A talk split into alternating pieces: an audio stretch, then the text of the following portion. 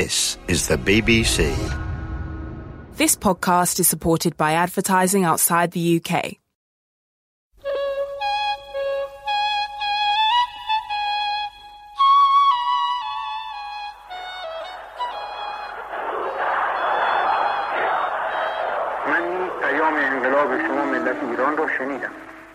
من دولت تعیین میکنم، من تو دهن این دولت میزنم، من دولت تعیین میکنم، من به پشتیبان این ملت دولت.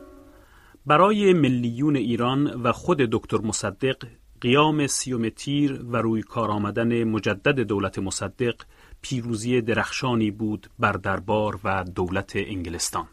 یک قیام مردانه و شرافتمندانه به کارخانه حکومت تراشی سفارت انگلیس داغ باطله زده و مزار ابدی شهدای سیوم تیر یک نموده جاوید و بارز از احساسات مقدس به میزان فداکاری رادمردان این سرزمین برای همیشه محسوب خواهد شد.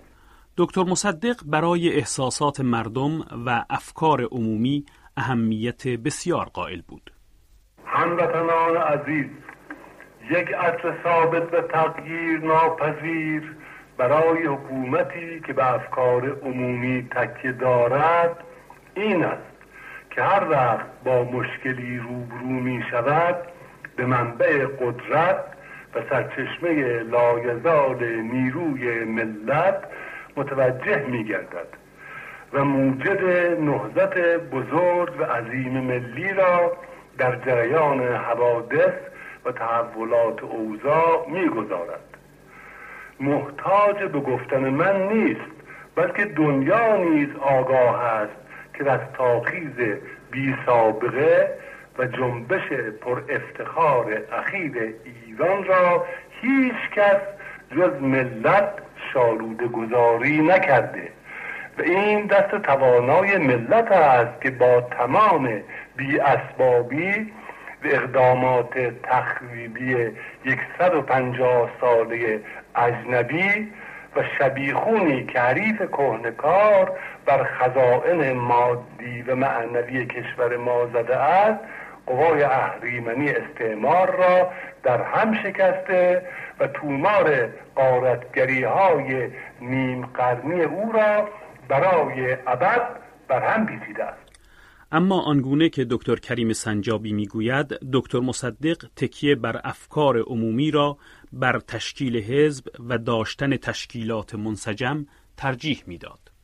فکر مصدق این بود که مردم، افکار عمومی مردم به طور غیر متشکل از او پشتیبانی کنند. با حزب زیاد عقیده نداشت. با باطن امرش عقیدهش این بود که حزب وقتی بزرگ بشه سیاست‌های خارجی درش دست میاندازه و این را فاسد و ضایع میکنه و بنابراین معتقد بود که همیشه افکار عمومی غیر متشکل در خیابان‌ها ظاهر بشه و از او پشتیبانی کنه، متکی به توده غیر متشکل مردم باشه. فشار انگلستان در جلوگیری از فروش نفت توسط ایران و تحریمات اقتصادی به گفته دکتر سیفپور فاطمی در اقتصاد ایران اثر محسوس داشت. تحریمات اثر زیاد در داخل ایران داشت، برای اینکه نه فقط از یک طرف دولت ایران از درآمد نفت محروم شد، از طرف دیگر در هر ماه میلیون ها مخارج نگهداری شرکت نفت و حقوق افرادی که در اونجا مشغول کار بودند دولت مجبور شد بپردازد و از طرف دیگر پولهای زیادی که در انگلستان داشت نمیتوانست از اونها استفاده بکند. این بود که بحران شدید اقتصادی در کشور پیدا شد. به جز فشار خارجی، اختلافات سیاسی داخلی هم دولت مصدق را تضعیف می کرد. در مجلس هفدهم جناح جبهه ملی مانع از انتخاب مجدد آیت الله کاشانی به ریاست مجلس شد و به گفته مهندس مهدی بازرگان سرانجام آیت الله کاشانی راه خود را از مصدق جدا کرد. مرحوم کاشانی هم خب اول آمد، ولی بعد که اونطور که دلش می‌خواست که شخص اول باشه و قدرت و همه چی در دست او باشه و او گرداننده باشه و از اون راه مثلا حاکمیت رو بگیره، به اون منظور وقتی نرسید و مخصوصا انتخابات مجلس شورا که شورای ملی صورت گرفت برخلاف انتظار به عنوان رئیس انتخاب نکردن، اصلا برگشت. و از این گذشته به گفته دکتر کریم سنجابی دربار و حزب توده نیز مدام علیه جبهه ملی و دولت دکتر مصدق اقدام می‌کردند. هر جا جبهه ملی سر بلند می‌کرد و مردم بهش توجه می‌آوردند، دستگاهش را سرپوش می‌کرد و قدرت عمل ازش می‌گرفت. از طرف دیگر عوامل چپی در هر جا که میدید جبهه ملی تظاهر میکنه علیه او قیام میکردند. این بود که دستگاه توده هم و نیرویی که مافوق توده بود، یعنی روسا، کوشش میکردن با وسایلشون جبهه ملی را یا کوچک نشون بدن، کارهایی که میکنن سکوت در برش اختیار کنن، یا این که اگر حرفی بزنن به صورت خلاف واقع و توهین‌آمیز و شکننده و خردکننده باشه. یک ماه پس از قیام سیوم تیر و روی کار آمدن مجدد، دکتر مصدق که اختیارات موجود را برای نخست وزیر کافی نمی‌دانست تا اصلاحات مورد نظر خود را آغاز کند، برای شش ماه از مجلس اختیارات فوق‌العاده گرفت. چون اقدام به اصلاحات مستلزم سرعت عمل و داشتن قدرت و اختیار بود، از مجلس کسب اختیار کردم. از ابتدای دوره شش ماه اختیارات دولت این جانب تا اونجا که مقتضیات و استعداد محیط اجازه میداد، برای اینکه بتواند به موازی مبارزه خارجی اصلاحات داخلی را نیز شروع کند، قوانین و مقرراتی را به موقع اجرا گذاشت که هرگز در ایران سابقه نداشت. تجدید این اختیارات پس از شش ماه بر تشنج سیاسی در کشور افزود. رابطه دکتر مصدق و شاه تیره تر شد. دکتر مصدق و شاه در جلسه طولانی اوضاع را بررسی کردند و به گفته دکتر سیفپور فاطمی، شاه قصد داشت از کشور خارج شود. شاه به مصدق پیشنهاد کرد که من برای مدتی حاضرم از ایران خارج بشم.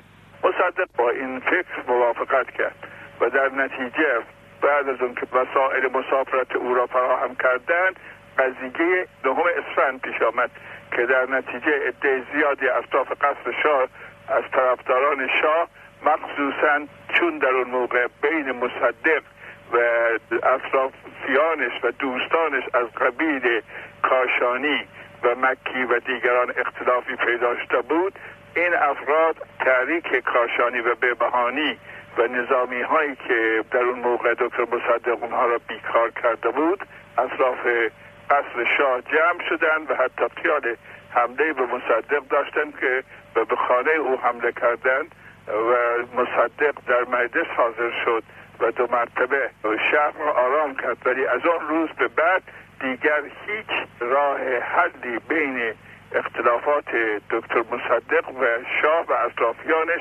پیدا نشد. و از طرف دیگر به گفته سر دنیس رایت، یکی از سفیران پیشین انگلستان در ایران، دولت انگلستان هم راهی برای توافق با دکتر مصدق نمیدید. Quite simply that we try to reach agreement with him. And he was a man, if you read the history of those oil negotiations with Mossadegh, which took part, paid partially in... ما سعی کردیم که با مصدق به توافق برسیم، اما اگر تاریخ این مذاکرات در نیویورک و تهران را بخوانید، میبینید که مصدق مرتباً موضع خود را تغییر میداد و غیر ممکن بود که بتوان با او به توافقی رسید. البته مسئله غرامت در میان بود. ما به هیچ وجه با حق ایران در ملی کردن نفت خود مخالفتی نداشتیم، ولی می گفتیم که باید به ما غرامت منصفانه پرداخت شود، اما مصدق زیر بار نمی رفت. دولت امریکا در آغاز با نهضت ملی نظر مساعد داشت، اما روابط دکتر مصدق با امریکا هم پس از روی کار آمدن جمهوری خواهان و آغاز ریاست جمهوری آیزنهاور تیره شد و به گفته فؤاد روحانی از نظر امریکا هم مصدق باید برکنار می شد. در همون سال آخر حکومت دکتر مصدق حقیقتاً امریکایی ها به این فکر افتاده بودند که ایران داره کمونیست میشه. یعنی درست نقشه‌ای که انگلیس‌ها از یک سال و نیم این نقشه رو انگلیس‌ها تعقیب کردند با فشار آوردن به دولت امریکا برای اینکه متوجه یه چنین خطری بشن. آیزنهاور وقتی که آمد و حکومت دموکرات مبدل شد به حکومت جمهوری خواها، تصمیم گرفت که باید مصدق برداشته بشه. از هر سو عرصه بر دولت دکتر مصدق تنگتر میشد و آنچنان که دکتر سیفپور فاطمی میگوید، مصدق روی حمایت مجلس هم دیگر نمیتوانست حساب کند. از یک طرف حکومت دکتر مصدق در اون موقع خیلی ضعیف شده بود، در مجلس مخالفین کار را به جای رسانده بودن که دیگر هیچ عملی از طرف مجلس صورت نمی گرفت. این بود که عده‌ای از وکلای طرفداران او استعفا دادند. مصدق هم بعد از اینکه اینها استعفا دادند اعلام کرد چون دیگر وکلای مجلس استعفا دادند بنابراین کار مجلس به پایان رسیده است و دو مرتبه انتخابات عمومی و رفراندوم در مملکت شروع خواهد شد. از طرف دیگر امریکایی ها که تازه حکومت عوض شده بود و حکومت به دست آیزنهاور افتاده بود و خود وزیر امور خارجه وقت جان فوستر دلس به مرحوم الله یارساده و به من گفت که محال است که ما بگذاریم که قضیه ملی شدن نفت صورت بگیرد، زیرا اگر شما بتوانید با ملی شدن نفت در این موقع زمان کارها را در دست بگیرید، تکلیف ما با کشورهای امریکای لاتین و کشورهای عربی چیست؟ این هست که حکومت امریکا جداً تصمیم بر این گرفت که به هر نوعی هست حکومت مصدق را سرنگون بکنند و قرارداد تازه‌ای برای نفت با حکومتی که بعد از اون سر کار می آید انجام بدهند و بنابراین شاه را تحریک کردند که حکومت مصدق را منفصل بکند و فرمان را به اسم سرلشکر زاهدی که در حکومت مصدق سابقا سمت وزارت کشور را داشت صادر کند. اما انحلال مجلس نه تنها مشکل دکتر مصدق را حل نکرده بود، بلکه به گفته دکتر کریم سنجابی آخرین نهادی را که بالقوه می توانست حامی دکتر مصدق باشد خود او از بین برده بود. رفتم خدمت ایشان گفتم آقای دکتر مصدق راجع به انحلال مجلس من فکر کردم، به عقیده من این عمل صحیح نیست. گفت چرا؟ گفتم آقا حکومت را سه قوه نگه می‌داره، یکی قوه نظامیه، یکی افکار عمومی ملت، یکی قوه قانونیه. اما قوه نظامی رو واقعا شما ندارید، نظامی ها با شما همراهی نمی‌کنه. اما افکار عمومی، افکار عمومی رو شما دارید، ولی این افکار عمومی مثل افکار عمومی دو سال پیش نیست. خسته شدن، دو سه سال بلا تکلیف موندن، توده‌ای ها رو گرفتن، در میان خودمان اختلافات افتاده، یک عده‌ای از رفقای ما علیه ما برگشتن، افکار عمومی رو مردد کردن. با وجود این افکار عمومی رو شما دارید، ولی افکار عمومی برای آوردن حکومت خوبه، ولی برای نگاهداری مرتب پیوسته این کافی نیست. میمونه قوه قانونی. قوه قانونی هم از دو قوه مرکب، شاه هست و مجلس. اما شاه با شاه مخالفه، بنابراین حالا مجلس میمونه. اگر مجلس را منحل کردید دیگه چی برات باقی میمونه؟ این مجلس اکثریتش مجبوراً به شما رأی خواهد داد و شما نترسید، مجلس جرأت نمیکنه علیه شما رأی مخالف و مجلس را منحل نکنید. بعد ایشون به من گفت آه شما پریشانگویی میکنید، قدری ناراحت شد. گفتم آقای دکتر مصدق شما اگر مجلس را منحل کردید یا با یک کودتا یا با یک فرمان عزل مواجه شدید چه اقدامی خواهید کرد؟ خلاصه این حرفا رو منو مصدق زدم و اطلاع دارم رفقای دیگرم که با بیش دکتر معظمی بهش مخالفت کرده بود، شایگان هم مخالفت کرده بود، ولی مصدق پیشش موجه شده بود که این مجلس به رأی مخالف خواهد داد و بعد به وسیله همین مجلسی که خودش انتخاب کرده یک قراردادی مخالف قانون ملی شدن نفت وضع خواهد کرد. به هر صورت مصدق به نظر بنده یک اشتباهی بود در انحلال اون مجلس که وسیله شد برای اینکه کودتا و فرمان عزل رو فراهم بشه. گرچه مقدمات واقعی بیست و هشتم مرداد هزار و سیصد و سی و دو از مدتها پیش فراهم شده بود، به گفته دکتر سیفپور فاطمی تعلل دکتر مصدق هم به پیروزی آن کمک کرد. واقعا به این طور اتفاق افتاد که ابتدا شب بیست و پنجم مرداد از طرف گارد شاهنشاهی دکتر حسین فاطمی وزیر خارجه و دو نفر دیگه از یاران مصدق را توقیف کردن. بعد خواستن خود دکتر مصدق را توقیف بکنن، چون قبلا دکتر مصدق مطلع شده بود. گارد منزل دکتر مصدق نصیری را که مأمور توقیف او بود به حبس انداختن و شاه هم فرار کرد.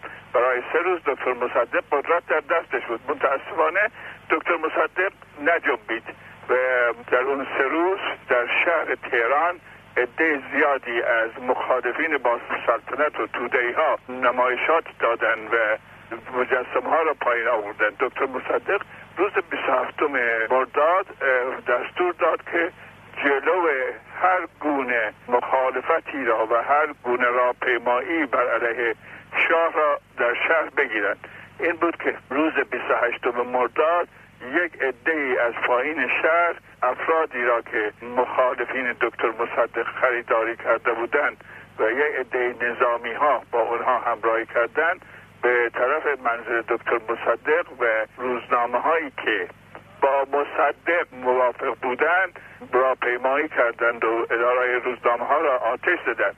و البته خود مصدق با اون که دیگران به او گفتند که وضعیت خیلی وخیم است، من فکر می کنم که تا آخرین دقیقه میل نداشت که از طرف حزب توده یا از طرف دیگران کمکی بگیرد برای جلوگیری از مخالفت ها. تا دقیقه آخر فکر می کرد که می تواند به وسیله نظامی ها و وسیله شهربانی جلو اخلالگران را بگیرد، ولی با کمال تأسف رئیس شهربانی دفتری را که معین کرده بود به او خیانت کرد و نظامی هم دقیقه آخر به خانه او حمله کردند و این بود که حکومت مصدق بدین ترتیب ساقط شد. نه تنها خود دکتر مصدق بلکه بسیاری از یاران او و از جمله مهندس مهدی بازرگان هم که در آن زمان رئیس سازمان آب بود، در آغاز با تحولات آن روز با ناباوری روبرو شدند. صبح زود رفته بودم پیش مدیر کل بانک ملی که تأمین اعتبار از محل وام قانونی برای کارهای سازمان آب بکنیم. اونجا که بودیم از خیابون فردوسی پایین سر صدای یه مختصری دیدیم. از بالا که نگاه کردیم دیدیم یه ده عوازل اوباش، جلوشون هم یه ده بچه های عمدن پابرهنه و پیرنپاره با چوب دستی های کج و موج را افتاده بودن و شعارهایی به نفع شاه میدادن. خب ما هم که خندیدیم و یعنی مدیر کل بانک هم اطلاع نداشت که چه خواهد شد. ولی برگشتم به سازمان آب، شاید یه ربع نیم ساعتی نگذشته بود که باز دیدیم سر صدا در خیابون خیابون نادری، البته که محل سازمان آب بود. پایین که نگاه کردیم دیدیم بله جیپ های شهربانی که به سرعت به طرف راست و چپ میرن و سربازایی هم مثل اینکه مأمورن کارایی میکنن و تو مردم هم مردم مأمور شده جنجال و هیاهویش هست و بعدم رادیو خاموش شد و برنامه‌اش منقطع کرد و ما فهمیدیم که قضایای شومی در پیشه. دکتر کریم سنجابی یکی دیگر از همراهان نزدیک مصدق خود به چشم خود شاهد سرنگونی دولت مصدق بود. من اون روزی که کودتا شد منزل مصدق بودم با رفقای دیگر. تقریبا یک نیم بعد از ظهر یک عده مهمان داشتم منزل و اونها خبر دادم، چون خبر داده بودن به من که یه عده آمدن خانه مرا بچاپن. به اونها خبر داده بودن که یک جای دیگری در پشت دانشگاه بیان اونجا مرا ببینن. این بود که ساعت یک و نیم بعد از ظهر از رفقایی که دور مصدق بودن خداحافظی کردم و بیرون آمدم و رفتم اونجا. رفتم اونجا صحبتایی کردم با اونها و در این بین خبر رادیو که گرفتیم از رادیو خبردار شدم که وضع از حکومت مصدق به هم خورده، دیگه برای من برگشتن به اونجا ممکن نبود. از اونجا پنهان شدم و به این ترتیب دولت دکتر محمد مصدق ساقط شد و شاه دوره اقتدار خود را آغاز کرد. اما خاطره این واقع هرگز شاه را رها نکرد. دولت عاجز وقت که عملا با توده‌ای‌ها چون در هر جبهه‌ای شکست خورده بود همکاری میکرد.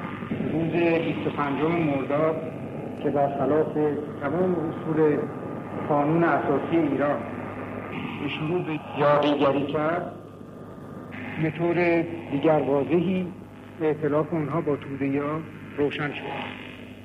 اتفاقا من تابستانش و سعدآباد زندگی میکردم و خبرهایی که میرسید از نقشه هایی به توسط توده‌ای ها کمونیست ها حکایت میکرد و برای حفظ این محل چهار تانک مأمور شده بودند که حتی قبل از وقایع بیست و پنجم مرداد تانک ها منتقل شدن برای حفظ مقر این دولت یاغی. من خودم شخصا در کلاردشت بودم و از دور ناظر جریانات. همونطوری که در کتاب مأموریت برای وطنم نوشتم، پس از تفکر زیاد نقشه‌ای کشیدیم اون موقع که اگر فرمان قانونی پادشاه مشروطه ایران را دولت وقت اجرا نکند، با ترک کشور مردم ایران را مختار به اتخاذ رویه مطابق میلشون بکن. اون موقع شاید غیر از این چاره‌ای نبود. یه دیگه میگفتن که چرا اصلا اینقدر صبر کردی، چرا قبلا عمل نکردی، ولی شاید جریانات اون زمان غیر از این اجازه نمیداد. ملت ایران هم انتخاب خودش رو کرد و با قیام مردم و پیوستن قوای مسلح اون بساطه به هم زدن.